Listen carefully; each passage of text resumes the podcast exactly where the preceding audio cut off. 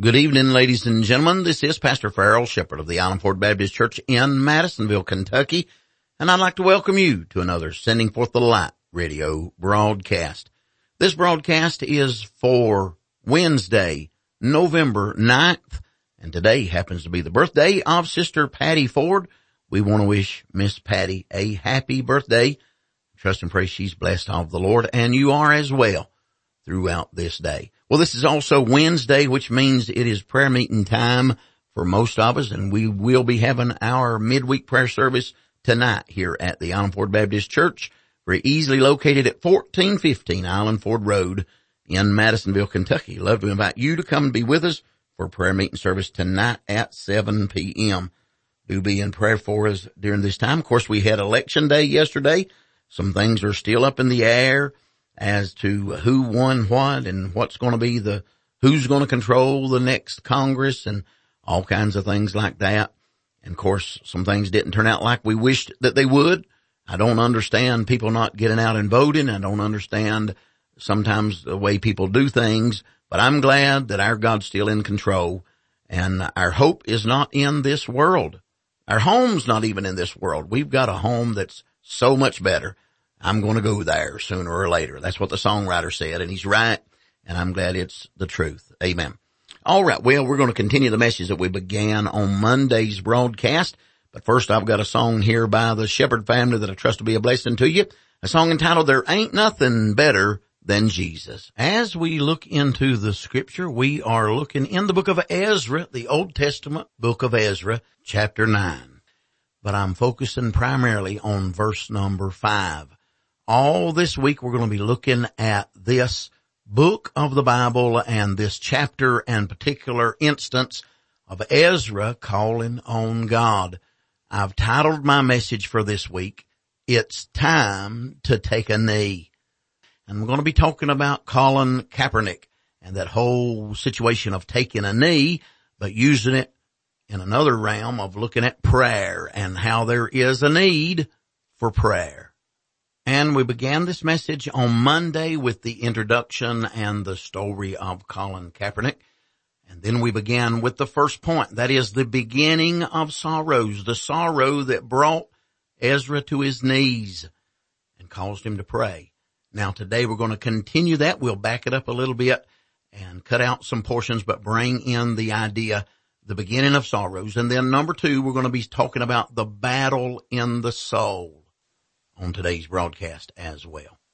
So I hope you'll stay tuned and enjoy the message as it was preached live from the pulpit of the Island Ford Baptist Church in Madisonville, Kentucky. Turn in your Bible to the book of Ezra, chapter number nine. One verse that I really want to pull out and uh, make some statements and some comments about. Verse number five is where I'm going to take my main text. The Bible says, and at the evening sacrifice I rose up from my heaviness and having rent my garments and my mantle, I fell upon my knees and spread out my hands unto the Lord my God. Before I give you my title, I want to give you some in, uh, introduction. It'll be unusual for me because it's an, an analogy that I'm taking from secular world, sports world, uh, that I'm going to give you some information that in a sense is not important to us, but it lays the groundwork that I can give you my point and hopefully drive the point home. My question is, have you ever heard of Colin Kaepernick? He became nationally and internationally famous for quote unquote taking a knee instead of standing for the playing of the national anthem. Initially he didn't kneel. Initially he just kept his seat. He remained seated in the preseason NFL game of the San Francisco 49ers. Yet my point for mentioning Mr. Kaepernick and this trend is not to project my personal patriotism or my personal viewpoint, but my purpose is to point out Mr. Kaepernick, if sincere in the statements and beliefs that he claims has found something worthy of risking his career, something worthy of risking his personal fame over. He has found something that he deems to be worthy of taking a knee over. I want to preach this morning from Ezra chapter 9 verse 5 on it's time to take a knee. It's time to take a knee. Ezra said in verse number 5, and at the evening sacrifice, I rose up from my heaviness and having rent my garments and my mantle, I fell upon my knees and spread out my hands unto the Lord my God. When I look around our nation, when I look around our church, when I look around our families, I say it's time to take a knee. I'm telling you, it bothers me when I look around and see Christians going to the same movies that the heathens go to. Now I know today we don't, they don't go to the movie house, they bring them into their house. Where even the little kids can watch those same filthy movies that the world's watching. Amen. It bothers me to think that the Hollywood perverts and pedophiles are babysitting our children. That bothers me. It grieves me. I, I, I, recognize, I recognize that it's easy. I recognize that it's simple. I mean, you don't have to have a television. You can have a phone that'll let the Hollywood crowd babysit our children. You can have a computer. Let the Hollywood crowd babysit our children. Amen. God help us. That is against God. We ought to draw a line. My children are not, should not be interested in Hollywood. Your children should not be given over to Hollywood. Amen. Amen. It does bother me. Ezra had a problem with it in his day and he didn't recognize it, but he saw it when they mentioned it to him. Amen. I say we ought to place a marked difference between our ideology that comes from the Holy Scriptures and their ideology that comes from the sewer. Amen. Lord help it. it. It bothers me when Christians listen to the same ungodly, worldly, suggestive music that the heathens of the world listen to. It bothers me. Amen. I don't want the theology of Nashville or of Motown or of the hood or of the Satan worshiping devil crowd. Amen. I don't want that in my house. I don't want that in my car. I don't want that in my hearing. Amen. It bothers me that Christians wear the same indecent clothing as the world wears. Shorts. Male or female. Shorts don't belong. They're underclothes. That's what shorts are. Amen. They're underclothes. Bikinis. Just glorified underclothes. Amen. Christians wearing miniskirts muscle shirts, tank tops, skinny jeans, on and on and on. The same things the world's wearing, church folks are wearing nowadays. And it bothers me. You say, preacher, well that's just your problem. No. I'll tell you why it bothers me, because I believe it bothers God. Just like he said here in Ezra, just like he said in Ezekiel, just like he said through that whole book from one end to the other, when God saves a person, there ought to be a difference in their life. Amen. They ought to show something better to this world. Amen. God's people ought to look like God's people, not like the world. Amen. Amen. Our children need to be taught we're not better than they are, but we're different than they are because we belong to the King of glory. Amen. Hey, I know, I know I rail on these things over and over, but God help us to mark a difference between holiness and ungodliness. Amen. And I'll say that if it wasn't so prominent even amongst our crowd, I wouldn't have to rail on it. Matter of fact, when was the last time you heard me preach against cattle rustling? I ain't preached on it in a long time. I don't know if I've ever preached on it. You know why? Cause there ain't none of that going on in our crowd. But there's short wearing and miniskirt wearing and, and movie watching, right? Going on. Amen. Now you say, I wish you wouldn't harp on it so much. If you wouldn't do it, I wouldn't have to harp on it. Amen. Well, God help us. We, uh, some people, hey, still watching those ungodly movies, still listening to that ungodly music, still wearing that ungodly apparel, so we must deal with it, amen. Ezra, they're rebuilding the temple. By the way, listen, I want God's house to be a wonderful place. I want God's worship to be a wonderful thing, but it's got to be holy. It's got to be holy. Uh, some of you probably wish I'd preach on the sins of our nation. Those things we're not personally involved in. Amen. Like the scourge of alcohol or drugs or pornography or sodomy or abortion. Amen. But I noticed that, that Ezra doesn't fuss about the Egyptians. and what they're doing. He doesn't fuss about what the Hittites and the Perizzites and, and all them other ites are doing. He doesn't fuss about them. He says they're doing what they're doing because they're heathen. Washington does what Washington does because they're heathen. Hollywood does what Hollywood does because they're heathen. But God's people are supposed to be a different people even though we're in the midst of a bunch of heathen people. Amen. Ezra said, and, and, what he's dealing with in this text is that God's people are supposed to be different than the world. Amen. Lord help us. Amen. Well, Ezra didn't fuss about those that were surrounding them too much. He talked about the sin of his own people. By the way, it, I don't believe it aggravated God so much. I don't believe it aggravated God so much to see the Canaanites doing what Canaanites do. But it aggravated God to see the Israelites doing what the Canaanites do. Amen. Just like you. And I know what you do with your children. You say to them, well they say, well everybody's doing it, everybody I go to school with is doing that. And you say, yeah, but you know better. You've been taught better. Amen. And that's what God says to His children. Maybe that is what the Canaanites do. Maybe that is what the world does. But you know better. Amen. So there's the beginning of sorrows. Uh, let me, let me say this too about I said, you wish maybe that I'd deal with those other things. that Surely, surely no Christian would be partaking of alcohol or drugs or pornography or sodomy or abortion. But plenty of us, listen to me, but plenty of us are giving in to the world, the flesh and the devil on these other things. I'm afraid we are. God help us. So I talked about the beginning of sorrows. Number two, I want to talk about the battle for the soul or the battle in the soul. It's really in the soul. Verses three and four. And when I heard this, I rent my garment and my mantle. By the way, that rend in the garment and the mantle, that's the inward and the outer covering. In our day, we might say I, I tore my shirt and my coat. Why did they rip those? It was an outward sign that their heart had been ripped open. It was an outwards, and, and by the way, I believe it's Joel that talks about rend your heart and not your garment.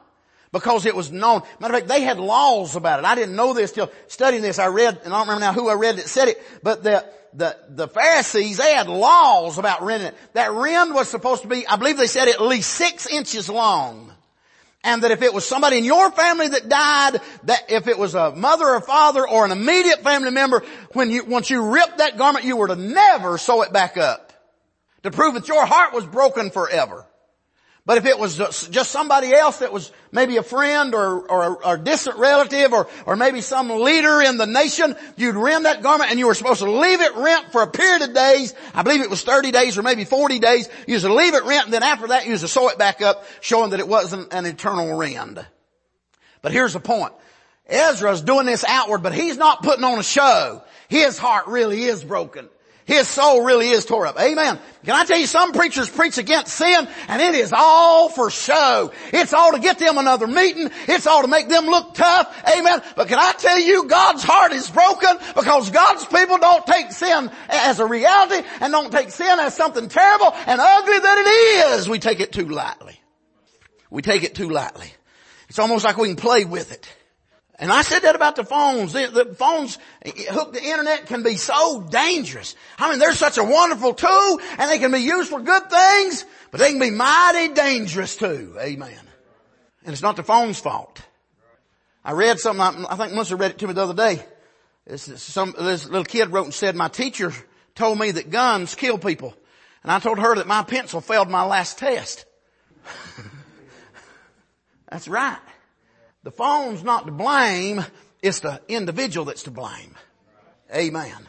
Lord help us. Here, I, am trying to get to the soul. It, it, reaches to his heart. He says in verse number three, and when I heard this, I rent my garment and my mantle and plucked off the hair of my head and of my beard and sat down astonied. I don't think that many shaved his head and his beard. It don't mean that he cleaned it all that. He just, he just, oh, did like that. He, it just, oh, he just couldn't understand. Oh, he just pulled at himself. Amen. Here he said in verse number four, then were assembled unto me every one that trembled at the words of the God of Israel because of transgression of those that had been carried away. And I sat astonied until the evening sacrifice. There's a battle for his soul. That word astonied means astonished. He was astonished by this news. It shocked him. It took his breath. It staggered him. To think that the people called by God's own name would so grossly violate God's law, would disrespect God's mercy and God's grace. Matter of fact, when you read his prayer, he's talking about, Lord, you've been so good to us. We didn't deserve nothing but punishment, and yet you had mercy on us. You didn't punish us as much as we deserved. You had mercy on us, and we spit in your face. That's what he's saying. He said, Lord, I'm so, I'm so ashamed that our people have abused your mercy and your grace, grossly violating the law of God. Ezra's reaction was that he tore his garment and his mantle. He pulled out his hair and his beard and he sat down astonished, as I said, means astonished or amazed or devastated, wordless, speechless. He sat down, so grieved in his heart that it broke forth visibly in a physical devastation. Now today we might view that like a temper tantrum. You've seen a little kid get so upset, so upset because you took the cell phone away from them that they beat their head on the floor, beat their head on the wall. Now I don't think you ought to let children act that way. Amen. I think you ought to get control of them. Amen. Don't let them act like animals and don't let them act like idiots. My dad used to tell me and my brother, he'd say, you boys act like you got good sense whether you do or not. Amen. I understand that. We look at that like a two-year-old tantrum that's being, being, but in their case, there was, this was a, I won't say it was a common thing, but it was a recognized thing that his heart is so grieved. But can I tell you, Ezra was not doing that for people to look on.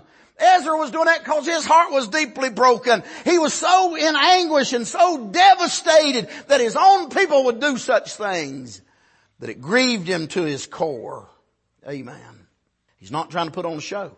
He's personally devastated, deeply hurt by this news. It seems as if all his joy had now been removed. His strength had been removed. He sat down astonished out of grief over the sins of the people. He is in dread of the coming judgment, the impending judgment of God falling upon God's own people.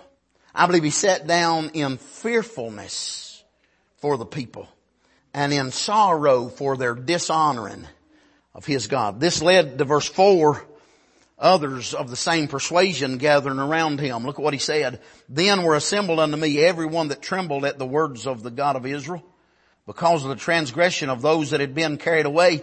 And I sat astonied until the evening sacrifice. So other people that were dedicated to God's word.